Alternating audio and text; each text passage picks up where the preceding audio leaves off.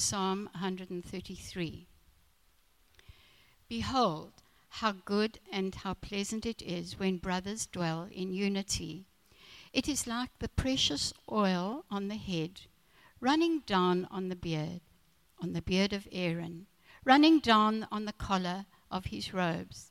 It is like the dew of Hermon, which falls on the mountains of Zion.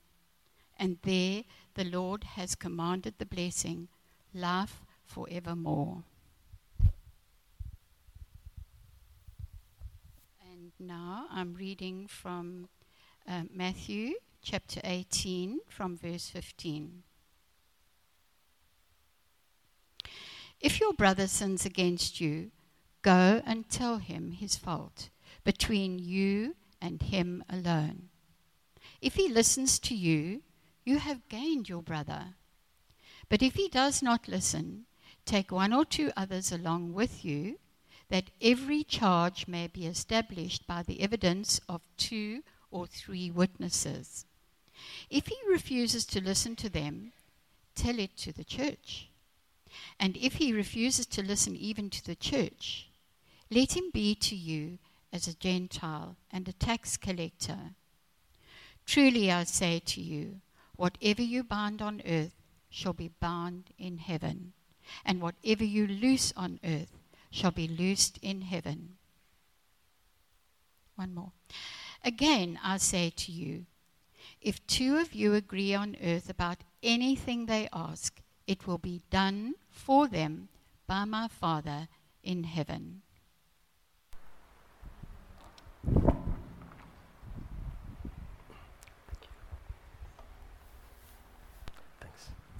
Thank you so much, Carol, for always reading for us beautifully.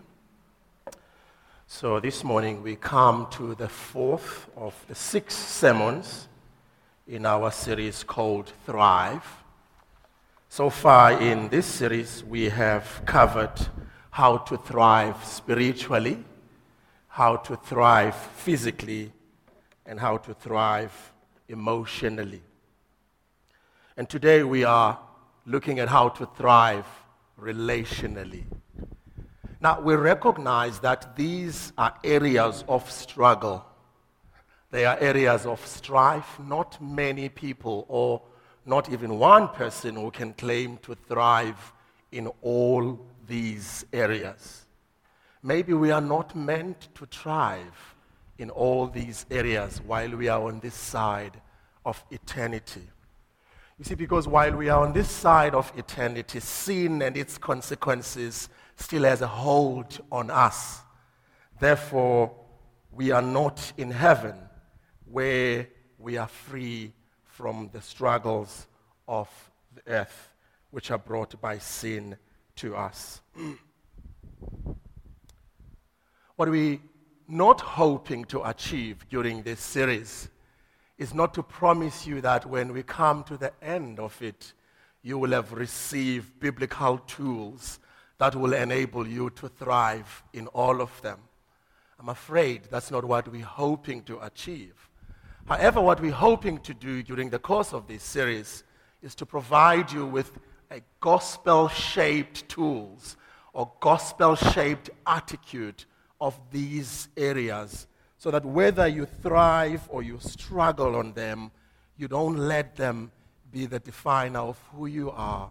You are not the, your struggles. You are the son and the daughter of God who may, who may have a struggle in a certain area of your life. Paul, the first and the great theologian of the church, the man who wrote almost half of the New Testament, had a thing that was called a thorn in the flesh. And different people have tried to articulate what was it? What was this thorn in Paul's flesh? And one of them who made a career out of Paul's life, N.T. Wright, who wrote volumes and volumes on Paul's life and theology, was once asked, What do you think was this thorn in Paul's, in Paul's flesh? He said, I have no idea. But whatever it is, I think it is something that made Paul to pray more and more. Whatever it is, I think it is something that made Paul to turn his heart and mind towards God. Whatever it is, it is something I believe that made Paul to come to God on his knees more regularly than he would have.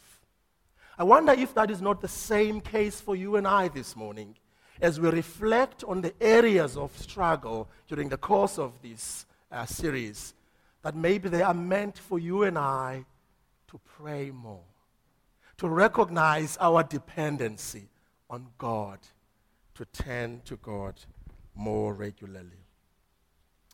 Now, I'm going to anchor my message on these two texts that we've read this morning um, Psalm 133 and Matthew 18. I only have two points to make. The first one is together in unity. It's coming from the first text that we read, Psalm 133, when brothers live together in unity. The second one says, if your brother sins against you, and it's from Matthew 18. And then we're going to have an application to see what do these mean to us. So let's begin. Psalm 133 gives us a beautiful picture. It gives us a picture of a healthy relationship.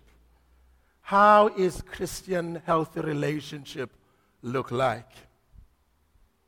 The message rendition of verses 1 of Psalm 33 says, How wonderful and how beautiful when brothers and sisters get along.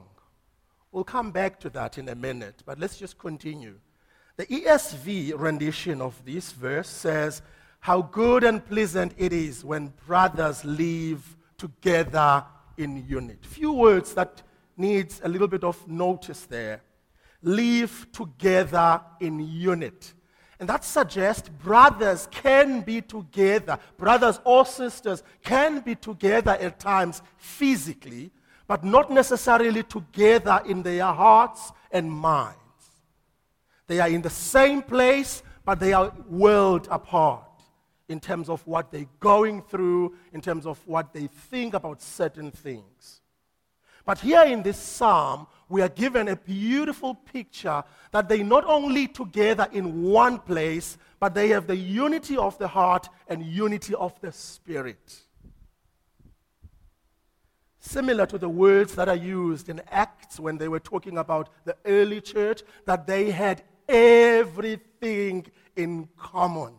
When you looked at the early church, you wouldn't say this group comes from this area of the society, and that group come from that particular area of they had everything. There was unity in everything.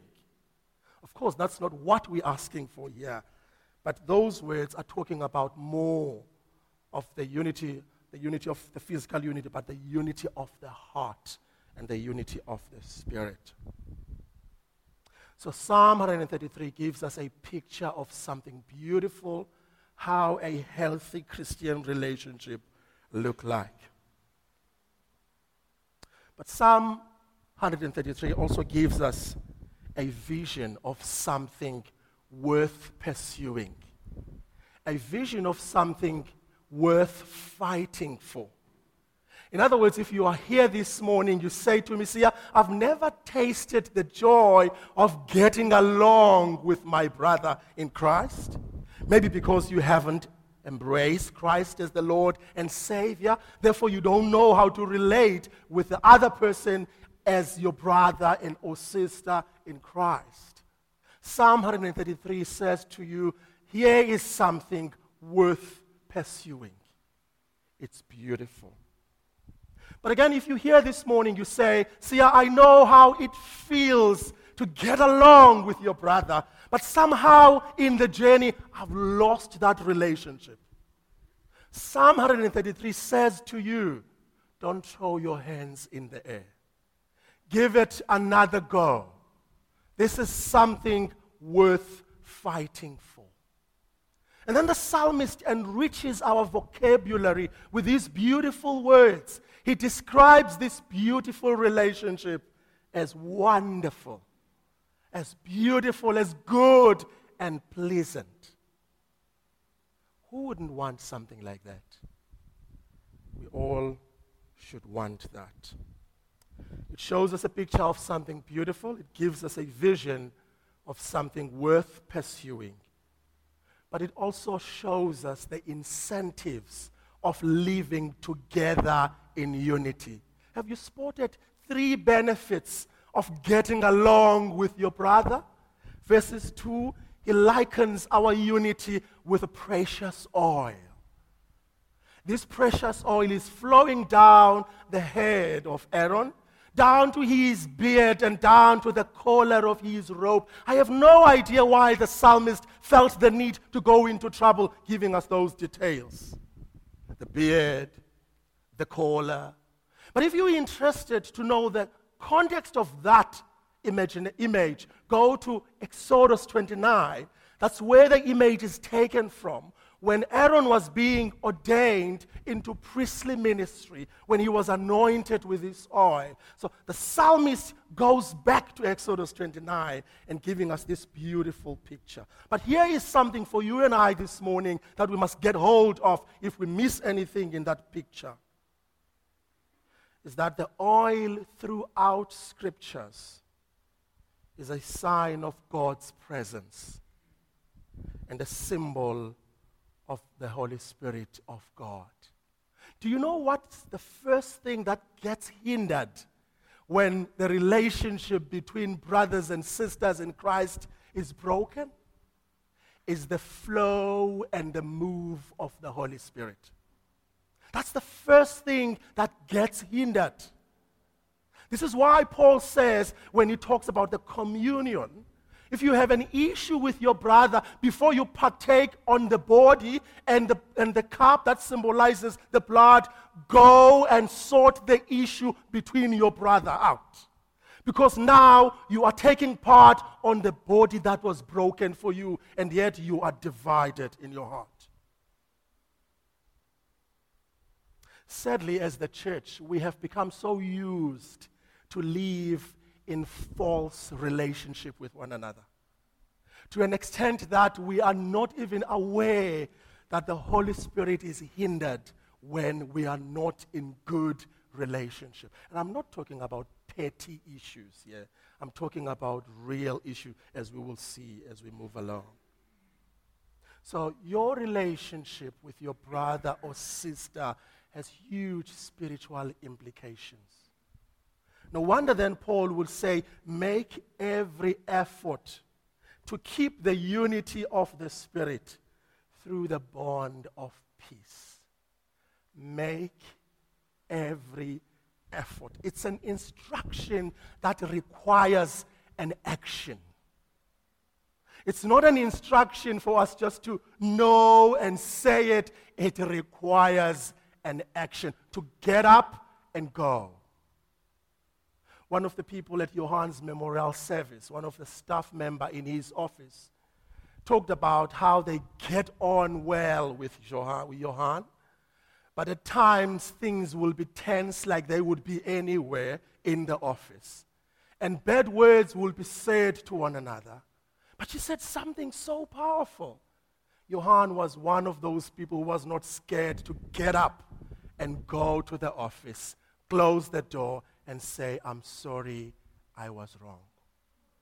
That instruction requires that kind of an action to you and I when it says, make every effort.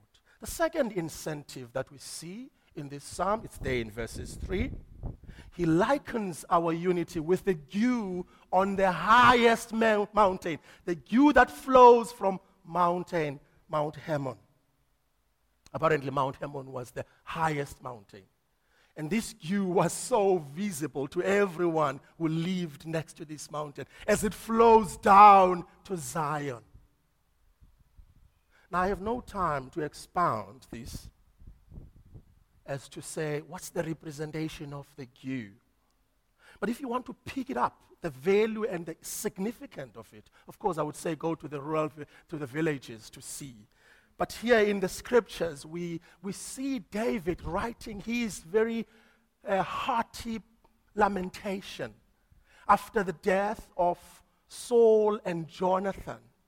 He writes this lamentation so that everyone in Israel may sing it.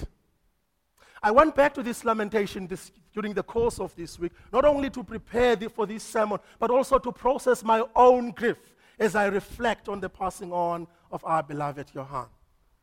The metaphors are so closely linked to where you and I are at the moment as we reflect on Johan. Mountains of Gilboa, may you have neither dew nor rain. Now, this is David cursing the place in which his two friends were killed. He's cursing it.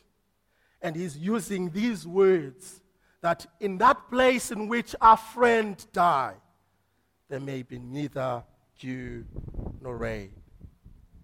May no showers fall on your terraced field. For there the shield of the mighty was despised, the shield of Saul no longer rubbed with oil. So if we use those words to answer the question, what does, the, or, what does this dew mean? The dew is the symbol of God's blessing. And the dew is the symbol of God's generosity. If we use those words. The last incentive that we see in this psalm is that there, there in that space where Christians live together in harmony with one another, God commands his blessing there in that place where they get along with one another, God commands his blessing, the life forevermore. Now, not only our relationship has spiritual significance, but it also has eternal significance. Life forevermore? Do you mean the way we get along with on this side is important? For the eternity, for the next life? Yes, it is. Somebody once said, Two surprises that you will have when we get to heaven is to see the people that we didn't think they will make it. We all have those people. Unless you are not a South African. Unless you don't follow the politics of South Africa. Then I would say you don't have that person. But if you live in South Africa, you know the politics of South. You have somebody in your mind. I don't think I'm going to see this dude today. And that guy says, You may be surprised to see him singing, not Umshinwam, but singing the songs that we sing in heaven. I didn't mention names. But we'll also be surprised when we don't see the people we thought we will see. So let's try and get along on this side so that when we are there forevermore, we don't want to run away from one another.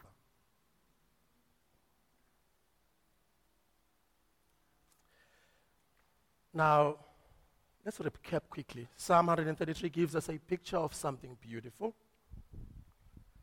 It gives us a measure of how a Christian healthy relationship look like gives us a vision of something worth pursuing, something worth fighting for. But have you seen the hint in this psalm that living together in unity with one another is difficult? Yes, it is. You see, before we got married, Apu and I, we, we were visited by my friend for a dinner. So we're talking and we're talking, and he said to me, You know, you know, when you get married, you're going to need to adjust to one another. And I thought, no, you're mad. We're not going to need to adjust to one We can't wait to be together. He was right. You see, the first thing that happened to me was to realize I don't know this guy as I thought I knew this guy, Sia, in relation to my wife. How much more it is when you and I, who comes from complete different backgrounds, we are to relate to one another. May I say this to you again? If you disagree with the fact that getting together in unity is difficult. If you disagree with that, I just want to say to you, you don't know yourself very well. Yes, yourself very well. It was Billy Graham who said, You've heard me say this, by all means, look for a good church. If you find it, you must know that it ceases to be good if you find it.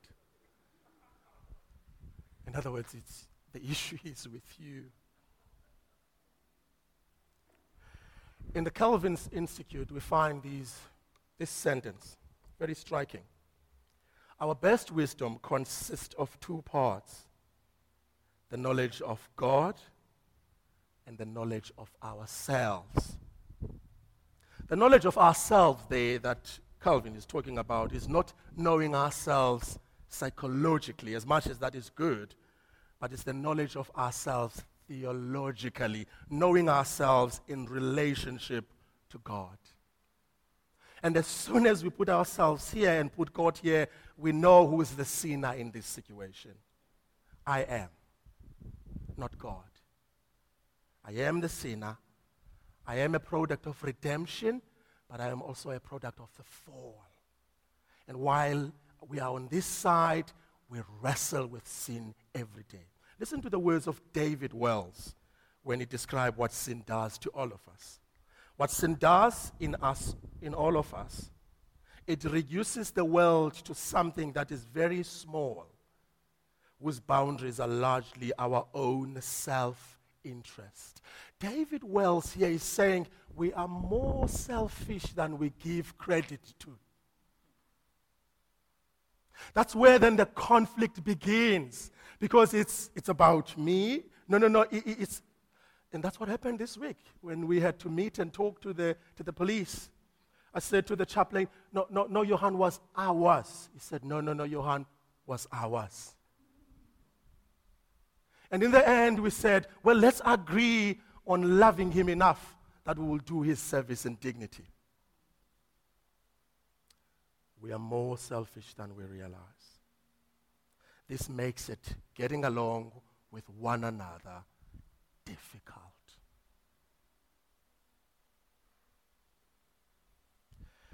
Matthew then helps us, Jesus in Matthew 18 helps us when we find ourselves of that, in that space of get, where we find it difficult to get along with one another. That brings us now to our second point, where we are to realize that, yes, it's a beautiful picture, but it's a very hard one to sustain. If your brother sins against you, who is my brother? Your brother is a fellow believer, and that includes somebody that we can also refer to as your sister. The language makes it out already that this is a family. These people belong together. We are brothers and sisters because of God, not because of our own choices. Maybe we would not choose one another if it was left to us. We are the family of God. But in the family, like in any family, life is not always harmonious. And so Jesus speaks here of a situation when you when a fellow believer sins against you. What happens in that situation? Verses 15 says, You go and tell him his fault between you and him alone. The emphasis there is on that word alone. Because often, too often, that's not what happens. Everybody else is told about the fault except the person in question. Everybody else knows about mm, something is wrong with this dude except the dude himself. Jesus says here, do not do that. Do not talk about them, talk to them. Don't spread the issue. Don't gossip. Go to him between you and him alone. The hope is that he will listen. Because if he listens, you know what have you done? Jesus tells us you have gained your brother. you have gained your brother. This is a healthy Christian relationship. Is now restored without drawing everybody else into it. It's wonderful like that, and it's beautiful. So, the attitude that we carry when we go to this one, we are talking here to our brother. It's not an enemy, he's my brother. I'm not happy with what he's done, but still he's my brother. Two, my aim is to gain my brother. I'm not going there to make the, to prove the point. I'm not going there to put him in his place. I'm going there to reconcile with my brother. When I finished matric, I had to go and find work so that I can contribute to my family before I continue with my studies. There was a businessman here in the town who owned a couple of businesses around the city. I used to work for him during school holidays, and so I said, Can I come full time? He was happy.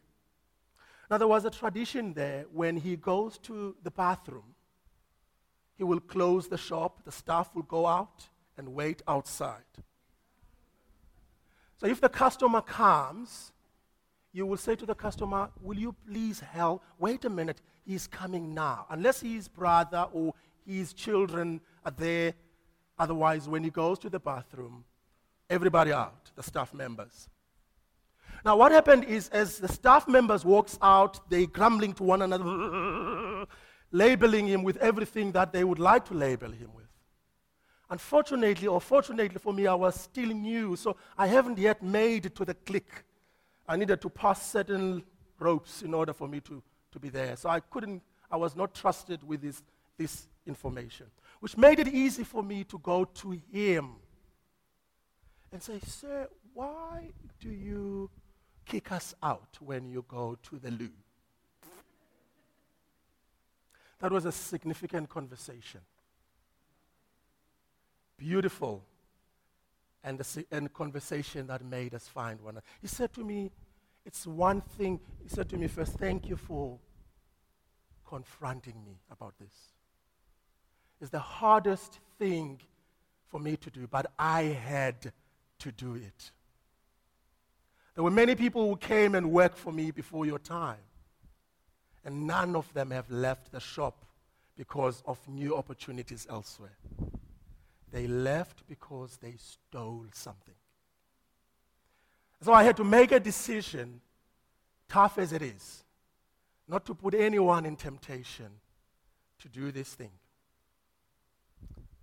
And that conversation brought us together. That conversation made me to know him better, and he knew me better.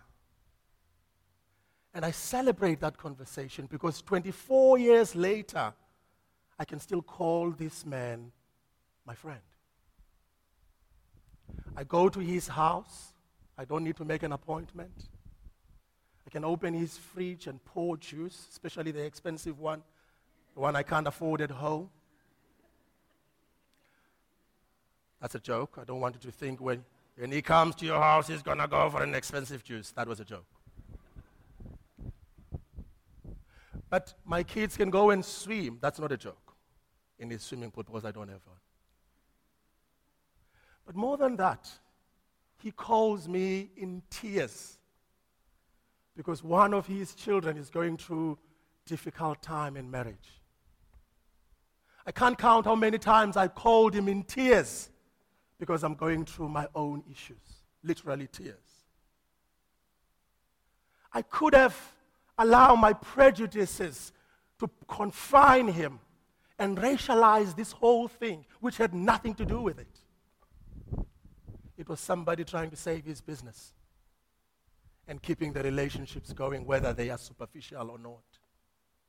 But that conversation deepened our relationship.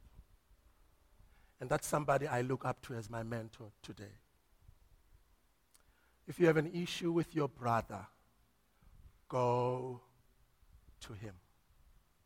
Don't talk about him. Talk to him. Matthew tells us, or Jesus tells us, that he may not listen. What happens then?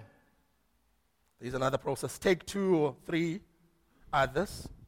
That's verse 16. I have no time. I'm not going to read it. But again, the same. Don't tell everyone. Keep it small. Keep it between these two people. And the aim, again, is not to gang up against this person, but is to say, show me here if I'm making a big issue out of nothing and also hopefully is to persuade him to repent. But if he still he doesn't repent and acknowledge that he needs to change, verse 17 says to you, you take it now to the wider church. And if even there he doesn't listen to the church as the church calls him to repentance, we are told to consider him as a Gentile and a tax collector. The point there is that you consider him as an outsider, as a non Christian, because he refused to listen to the gospel call to repentance. He refused to respond. Now, I've gone to details. I must wrap it up. What does this mean to us as we apply it? Why Jesus is talking like this? Jesus, remember here, he is on his way to the cross. So, what we are now reading here is the way of the cross. This is the way of the cross. In chapter 16, he was talking about his church that will be built and the gates of hell will never prevail against it. Now he's talking about who is the member of the church. And the member of the church is people who have benefited from the cross. The aim of Jesus here is to bring you and I into reconciliation with God. Although we started talking about getting on with one another, but the fundamental issue here is how we come back and be reconciled with God. And when we have re- been reconciled with God, how are we to reconcile with one another? Jesus is saying here, you and I are in loggerhead with God if we have not embraced Jesus. And He's coming and He's taking the initiative to bring us back to God by suffering on the cross. On Christmas, we sing these words Hark the herald angels sing. Glory to the newborn King, peace on earth and mercy mild God and sinners reconciled. When we forgive one another, we are echoing the words that we read on the Lord's Prayer. Forgive us our debtors as we forgive those who sin against us. As we extend forgiveness to one another, we extend it in relation to the fact that you too have been forgiven. And that forgiveness needs to be shared amongst one another. I have no time to go through all the application. But if we are going to apply this message, we need to remember that it is in the context of the cross that you and I have received God's grace. And it doesn't mean every time a brother or sister gets into your nerve, you are to start this process. This is when your brother sins against you. Not every time your brother gets into your nerves. Sometimes my kids get into my nerves because of the issues I'm going through myself. Sometimes I'm tired and stressing. And because I'm tired, while they being children, their behavior makes me agitated. And sometimes we get agitated with our brothers and sisters, not because of them, but because of what we're going through in ourselves. We're projecting our own issues in other people's behavior. So, not every time that we are to start this process, sometimes we need to go in the corner and say, Show me, Lord, is it me or him? And if we are true to the Holy Spirit, the Holy Spirit is not going to say, You know what, I knew him, he doesn't like you. the Holy Spirit is going to say, It's you. Let's pray.